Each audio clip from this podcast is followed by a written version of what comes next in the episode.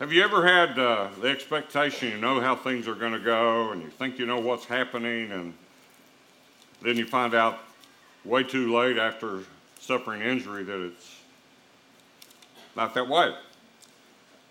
Story, a joke. This guy's walking down the street, an elderly man, he's going by this wooden fence, and on the other side of the fence is a playground.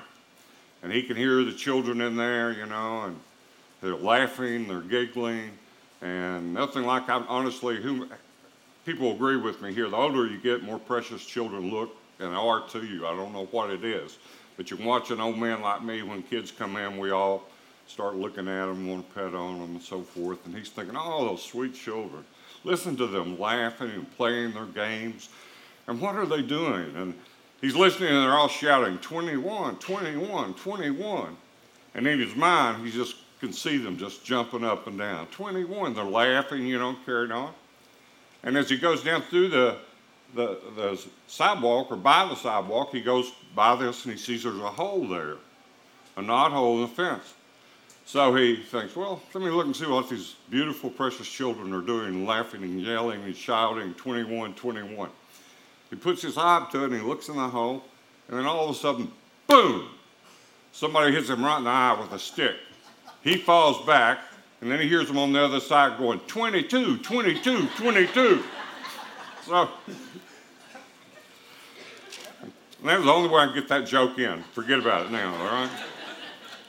If you have a Bible, I'm going to ask you to turn with me to the Gospel of Luke, and I know it'll be on your screen, I assume. Gospel of Luke, chapter 13. Now, the Lord Jesus Christ, you're going to see in this text, the Lord Jesus Christ gives a very direct word and warning, really, to all of us, and a warning especially to those who have never made their calling and election sure, as Apostle Peter says. Now, the context is he's on his way to Jerusalem. Look at verse 22.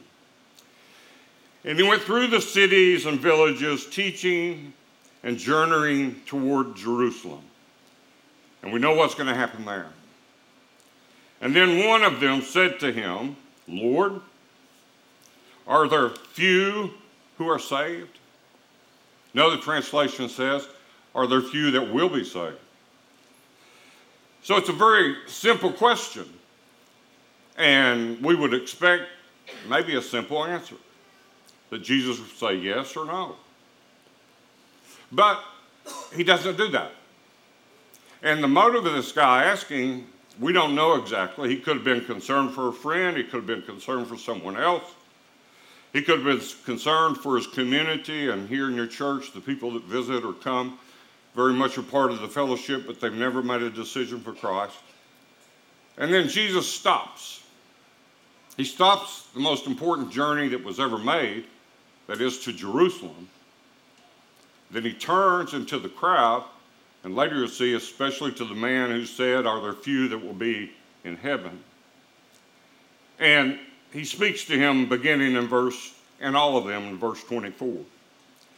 And then he said to them, Strive to enter in the narrow gate. For many, I say unto you, will seek to enter and not be able. Verse 25, and when once the master of the house has risen up and shut the door. And you began to stand outside and to knock on the door, saying, Lord, Lord, open for us. And he will answer and say unto you, I do not know you where you are from. Verse 26. And you will begin to say, We ate and drank in your presence, and you taught in our streets. But he will say, I tell you, I do not know where you're from. Depart from me, all you workers of iniquity. Notice that word, iniquity. And there will be weeping and gnashing of teeth when you see Abraham and Isaac and Jacob and all the prophets in the kingdom of God, and you yourselves thrust out. Now, what you have here in this text is you have a very presumptuous man, I believe, who speaking generally, maybe, are there few that be saved? Not a very specific question. in one way because that doesn't involve anything about him.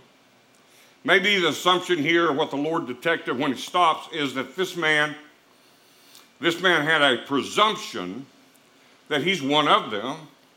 When he's spoken about others, he has a presumption he's already within the gate, if you will, into the kingdom of God, saved and on his way.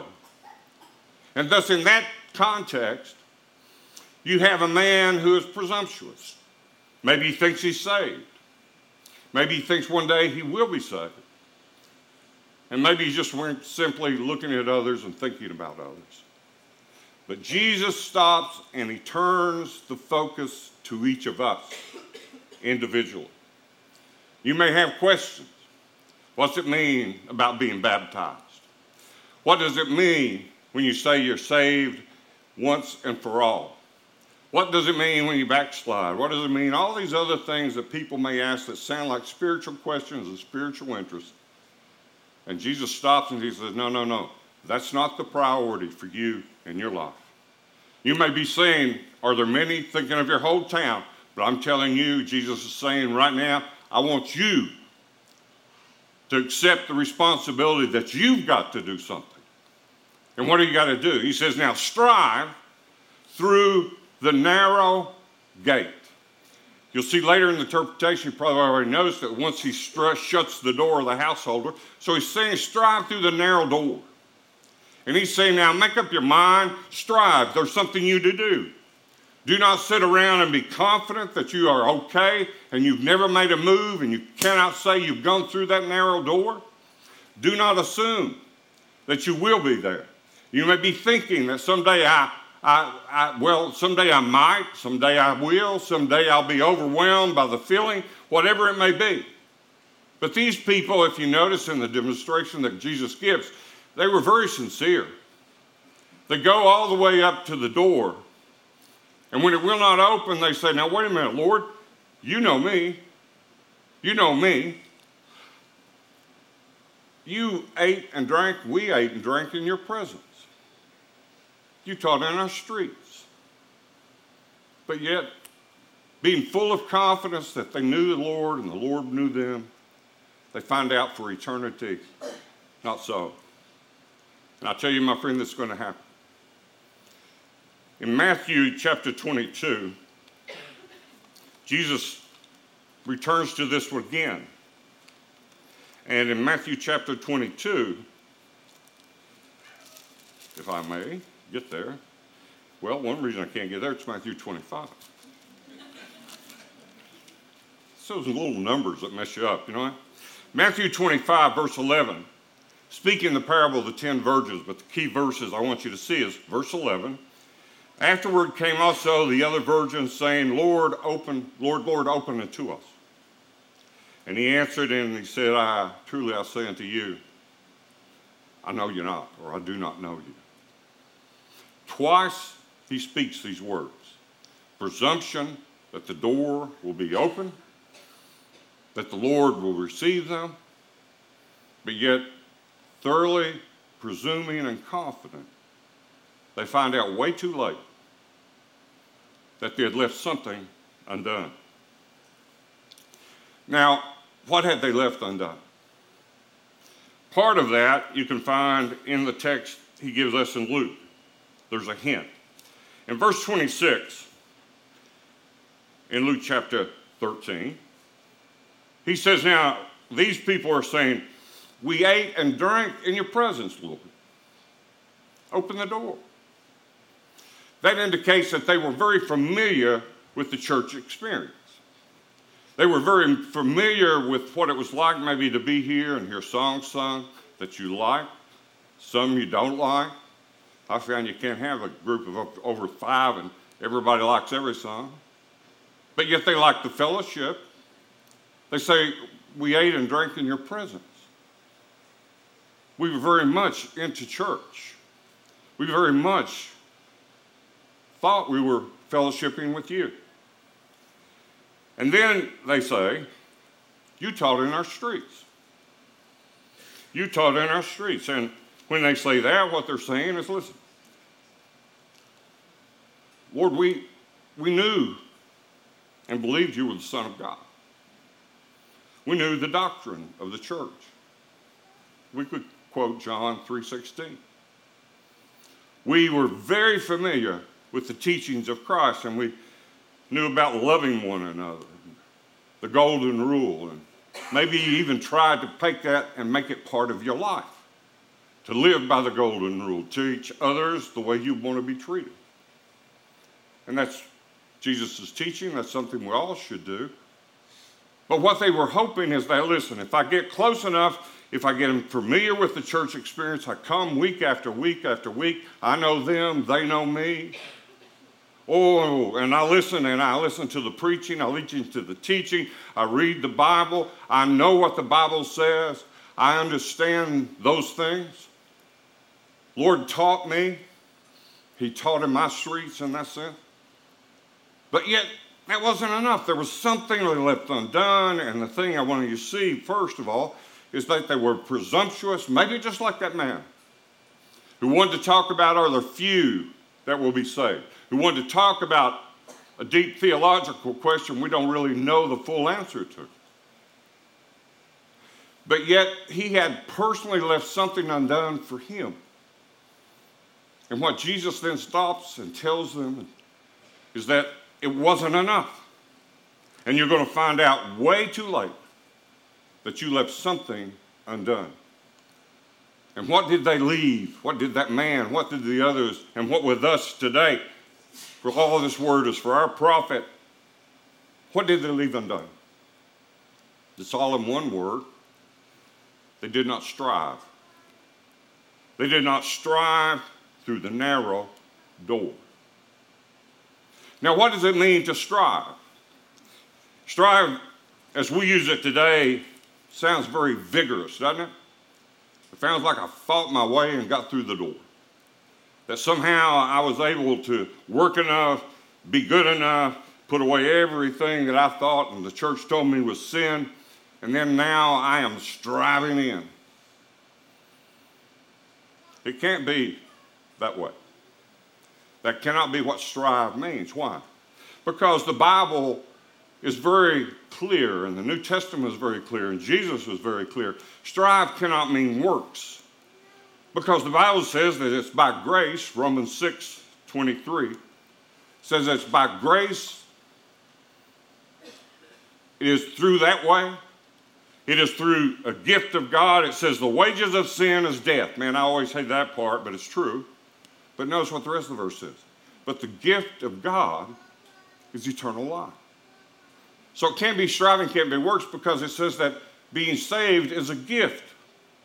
We are all sinners, but it's a gift.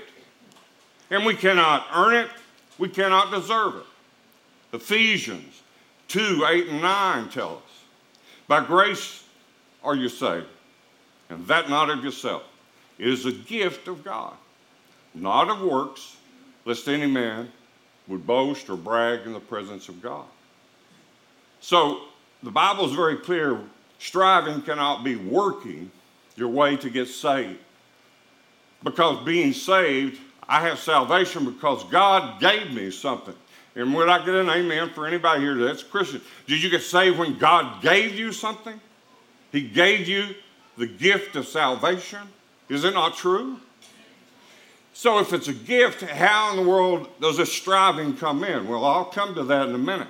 But the reason it has to be a gift and that everyone must understand, I didn't understand it as I began to seek. I was saved at the age of 34. For two years, I went through what I called my reform period. I, I tried to get ready. I knew I was convicted of my sin. I was weighted down with it. I knew that life was very frustrating. Saw no real purpose in, in what I was doing. It seemed to be fruitless and useless in terms of what it meant to be part of my life. And I knew that God and Christ somehow must be the answer. But the truth is that even as I tried to change, as I tried to strive, it might say, even then I could not strive enough because I am a sinner. And you're a sinner. And we have all sinned. That's what the Bible says, that we have all sinned and come short of the glory of God. Every one of us. Doesn't matter who you are, doesn't matter how good you may think you are, it doesn't matter how good you may think you can become. We're sinners.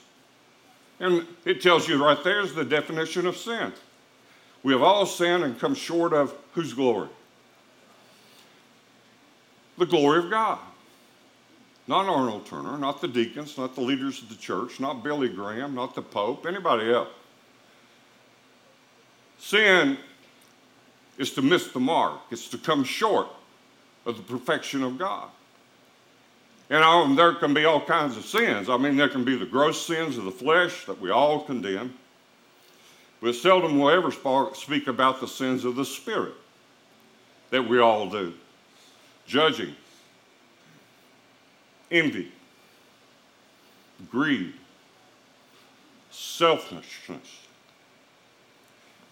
There can be the sins not only of the flesh and of the spirit, there's also like the sins of commission. We, we speak about those. We'll talk about people that drink or people that do this or do that or how, whatever it may be.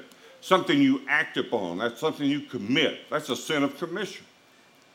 But Jesus said and taught that there were sins of what we'd have to call omission, not doing what we should have done. The Bible says to know good and not do it is sin. Sin can be inactive. It can, you can sit here right today, and maybe as you think of me and wish I'd shut up, you could be sinning because you may despise what I'm saying. You may wish I, you may not like me at all. How many of us knows that kind of sin? Man, in political season, you hear that sin a lot, don't you? People with hatred and anger and bitterness. Our whole country's divided. Communities are divided. But I'm not going to talk about that point, other than the fact that within our hearts there are sins of omission, things that we failed to do. We fail to forgive. We fail to love as we ought. Now, the fact of the unbeen being, and I'm trying to establish was beyond doubt, we all are sinners. Well, what can we do about that? The reason it has to be a gift is we are helpless to do anything about it. You say, well, wait a minute, I'm going to change. I'm going to change my life. I'm not going to be the man I was. Uh, I'm going to change my habits. I'm going to strive to live the right kind of life. But the fact is, you've already sinned. And what is the penalty of sin? The scriptures say the wages of sin is death. And what does it mean by death? It means more than dying. We're all going to die physically. Amen? But death there is more, and it's what Christ experienced for us. But death, when God says the wages of sin is death, it goes deeper than physical life and the departing of life from this body. The root of the concept and the reality, it's not a concept, the reality of death, remember this word, is separation. And when he speaks of death, when God says the wages of sin is death, he's speaking not only when you die physically, the soul separates from the body. But if you die as a sinner, dead unpaid, then you also die spiritually. You're separated from God. The Creator has separated himself, you have, from the God and the creature. Because God is holy and our sins he cannot receive us without that sin debt being paid. So when it says the wages of sin is death, that's what it means when we hear Jesus cry out, My God, my God, why hast thou forsaken me? And the world turned dark. When he was on that cross, he not only died physically, he died spiritually for the first time in all of eternity the Son of God, was separated from the Father. And that is the fullness of death. And that's what it means by the wages of sin are death. Think of this par- or this story that he's telling. There's a door, there's a wall, right? Walls separate. They come, they want to come into the presence of the Lord. They knock at the door, and he says, Depart from me. I do not know where you're from.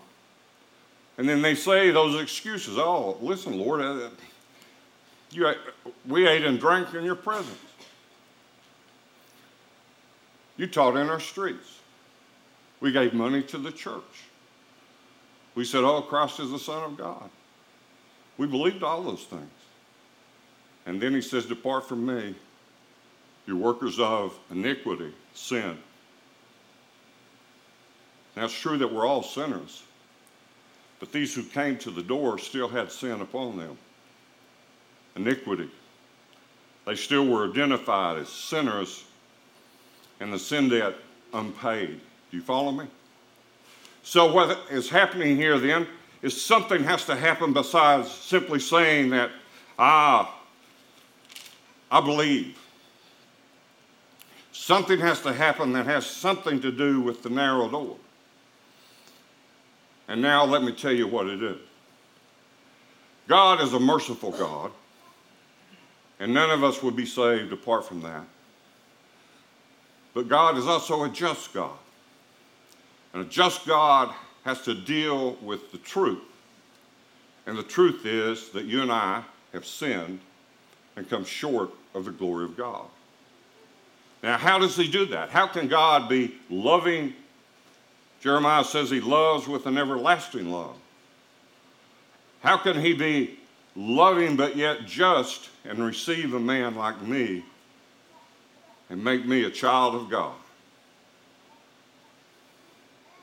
This is how. In the fullness of time, the Bible says, God sent forth his son, born of a virgin, born of a woman, born under the law, to redeem us that were under law. The law being the perfect, express will of God. Live this way, and you shall be saved. We think of the Ten Commandments. We think that if we can keep those, we'll be saved. The Bible teaches that that's not going to happen. It says that the commandments and the Ten Commandments were actually given to instruct us to let us see our sin. And if you look at those Ten Commandments, you will come to a knowledge of, man, I've come short. I haven't kept it as I should. So then, again, I am, the sins are upon me, the iniquity is upon me. Now what happens? He sends forth his son born of a virgin, the first time and only time that there is a man born without a sin nature. The divine, in the beginning was the Word, the Word was with God, the Word was God, and the Word, it tells us in that 14th chapter of John 1, became flesh. And John said, We beheld his glory, the glory of the only begotten of the Father. Jesus Christ was, came into the world fully divine, fully of the nature of God, unity in God, took on flesh and bone, and this is the reason. If the wages of sin is death, that means the debt has to be paid. And that means that a debt has to be paid by death, physically, spiritually, and only God cannot sin. Oh, he can't. It's, not, it's beyond his nature. It, you, you might lie. You might try not to lie. Do you know the Bible says it's impossible for God to lie? You might say, I'm going to be faithful to the church, to God. It tells us in the Bible that even God remains faithful even if we're faithless Listen to this part. Because he cannot deny himself. What does that mean, King James? It means that he can't deny his own true nature. He has to, not has to, he is compelled out of his own nature to be faithful to us, to keep his word, even when we don't. So, this kind of perfection comes in this one man, Jesus Christ. And he lives a sinless life. And then, as I said, in the fullness of time, God gave him up. Now, God united to flesh and bone. Death, what did I tell you? Physically, right? And spiritually. Only a man can die. God can't die. Only a man can die. And only God can be sinless. No man can claim that. No woman, no child. For we have within us that nature for sin. And we'll come short. Some will come more short than others, but it doesn't matter. We come short. So now, in that time, that place, at the cross, Jesus Christ dies. And what it says was happening there that looked so brutal and ugly, and it was for the human eye, as he hung on that cross, as he moaned and groaned, as he was humiliated, dying on a public road, stripped. There he suffered, there he moaned, he groaned, and there the wrath of God was being poured out on my sin and yours. Prophet Isaiah said that he, the Lord laid upon him the sins of us all.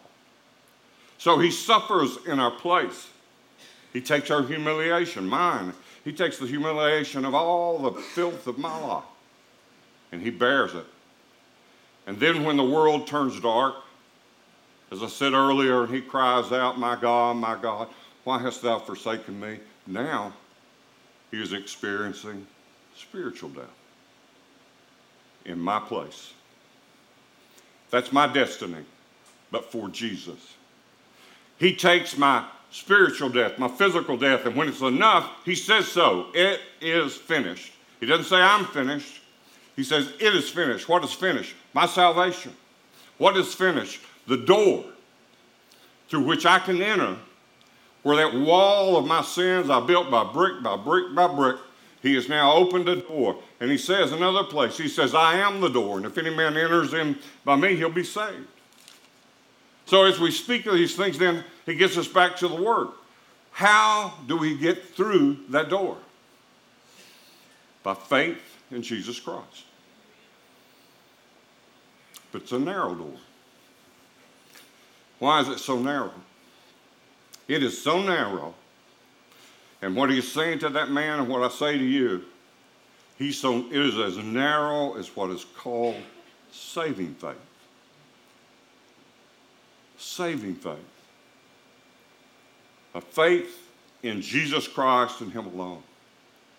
We live in a society where religion has become so common, so accepted. Libby and I, we can't find a church we are comfortable with in Lexington, but you, you see people who go and they dress up and they're very comfortable, and, or maybe they go to church in, in jeans, whatever, it doesn't matter.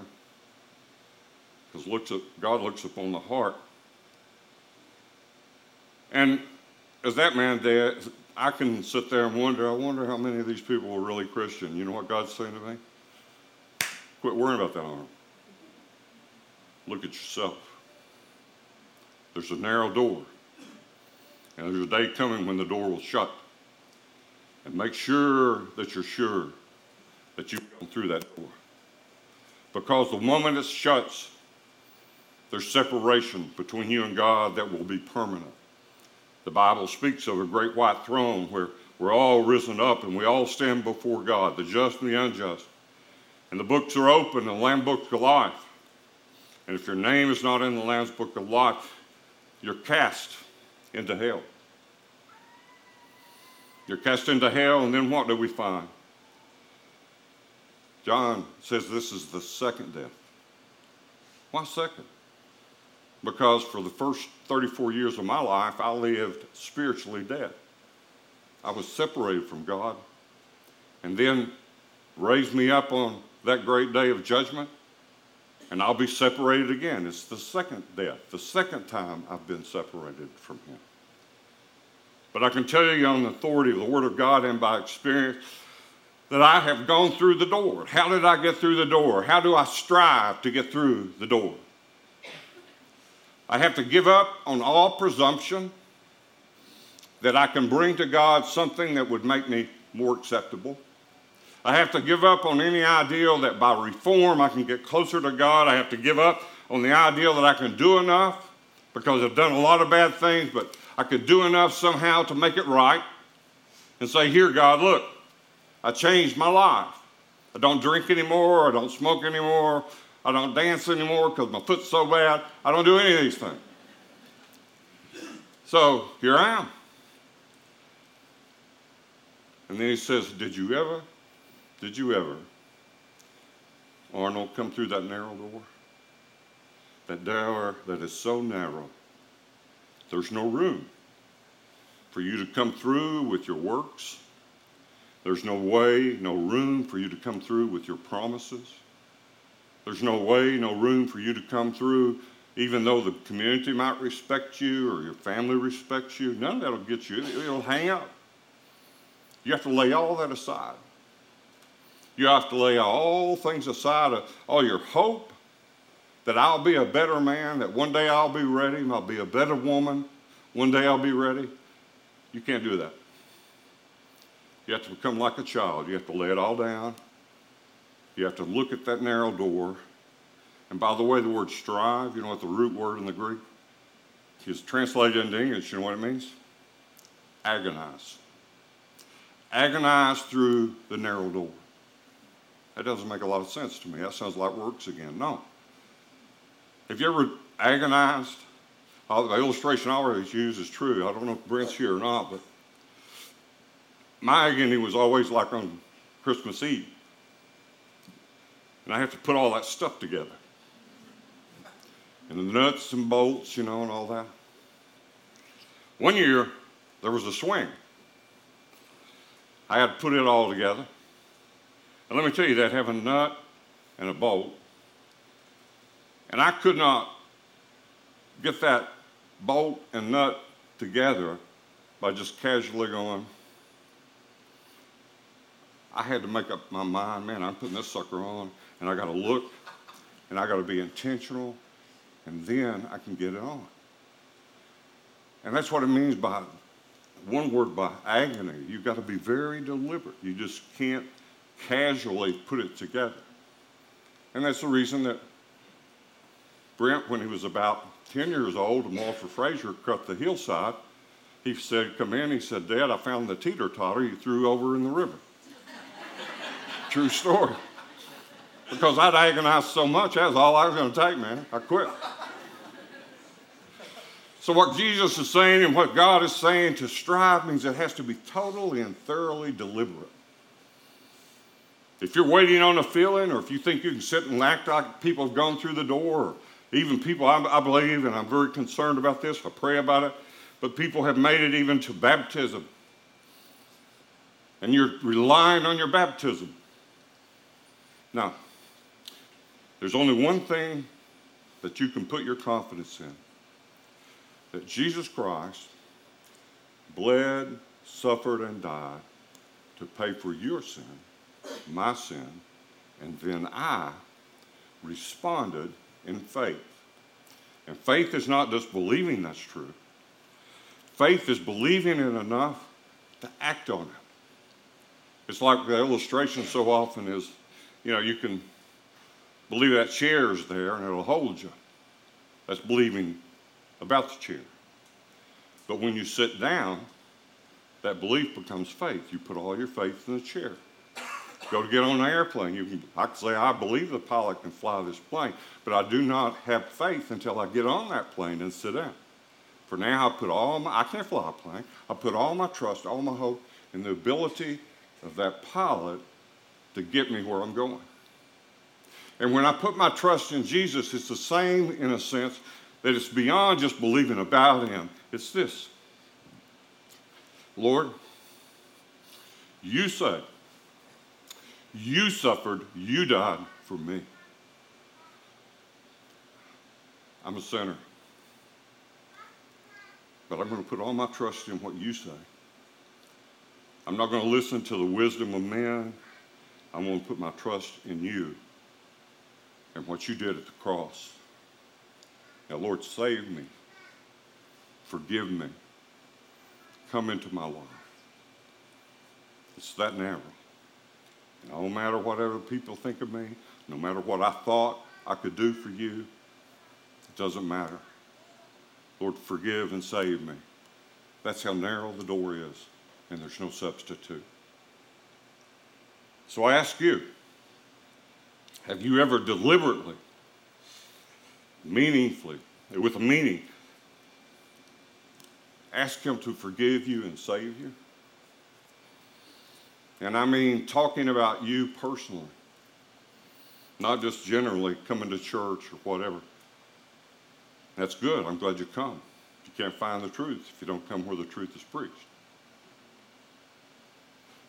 But have you ever come to the point where you say, Lord, I give up? You may, I may have ate and drank in your presence. You may have taught in my street. That's not enough. I may have fellowship with the church. I may know the doctrine. But none of that matters, Lord. You've opened a door for me, a narrow door. And now, because of your grace, your goodness, your blood, your suffering, I step through. Save me. Change me. I put all of my hope and trust in you. Doesn't that sound agonizing and intense? You cannot come to church long enough to where you just kind of soak in. You can't fall in through the door. You can't back up through the door, no matter how much you try. You have to individually decide I am entering in. I'm going to ask, forgive me, Lord, save me. And I'm going to do it now. If that's you, I'm going to ask every head bowed, every eye closed. If that's you, then make up your mind, make your motion right now. It's a prayer that comes from the heart and out of the will. Pray this prayer Lord, I confess that I'm a sinner, and you know all my sins. But you tell me that you love me and that you died for me. And that in that death, you paid my price. So, Lord, here I am. Forgive me of all of my sins. Come into my heart and life. Save my soul. And as you do that, I receive you. I will follow you. I give up on myself. Save my soul, change my life. And as you give me the power and understanding to see your will, I'll follow. It's in Jesus' name, oh Lord, I pray. Amen. If you prayed that prayer in your minute, you heard it. God heard it. It's not an altar that saves you. It's not an owl that saves you. God saves you. And He saves you when you speak and pray in faith, just as I prayed here. So I urge you today, believe. You made that step, then believe God heard. You say, now what do I do? One reason we give altar calls is God calls for you to follow Him, and you follow Him openly. That's what baptism is all about. It's not to save you, it's a testimony of what you say and what the scriptures say God's already done for you. But when we give this altar call, it's nothing better, and you need to seal that decision in a sense, But come in openly. Jesus says, If you will not acknowledge me before men, neither will I acknowledge you before God. Now, he's not saying your acknowledgement saves you. What he is, is he's defining what saving faith is. That if someone receives Christ, they don't hide it. He said, Who takes a candle and puts it under a bushel, a basket? Makes no sense. If Christ has come into your life, I urge you today, begin to live it out. You may want to come, come openly. I'll pray with you again. Maybe you're a Christian, you're dealing with things. Maybe you have some wonders and doubts about have I done the right thing? Today is the day. Apostle Peter said, Be sure that you're sure of your calling and election. Nothing wrong with that. Let's all stand. And whatever you need, I urge you now, respond. Maybe you want to come and pray. Pray for yourself, pray for your family. You may want to pray for me. That'd be great. Come. Come right now.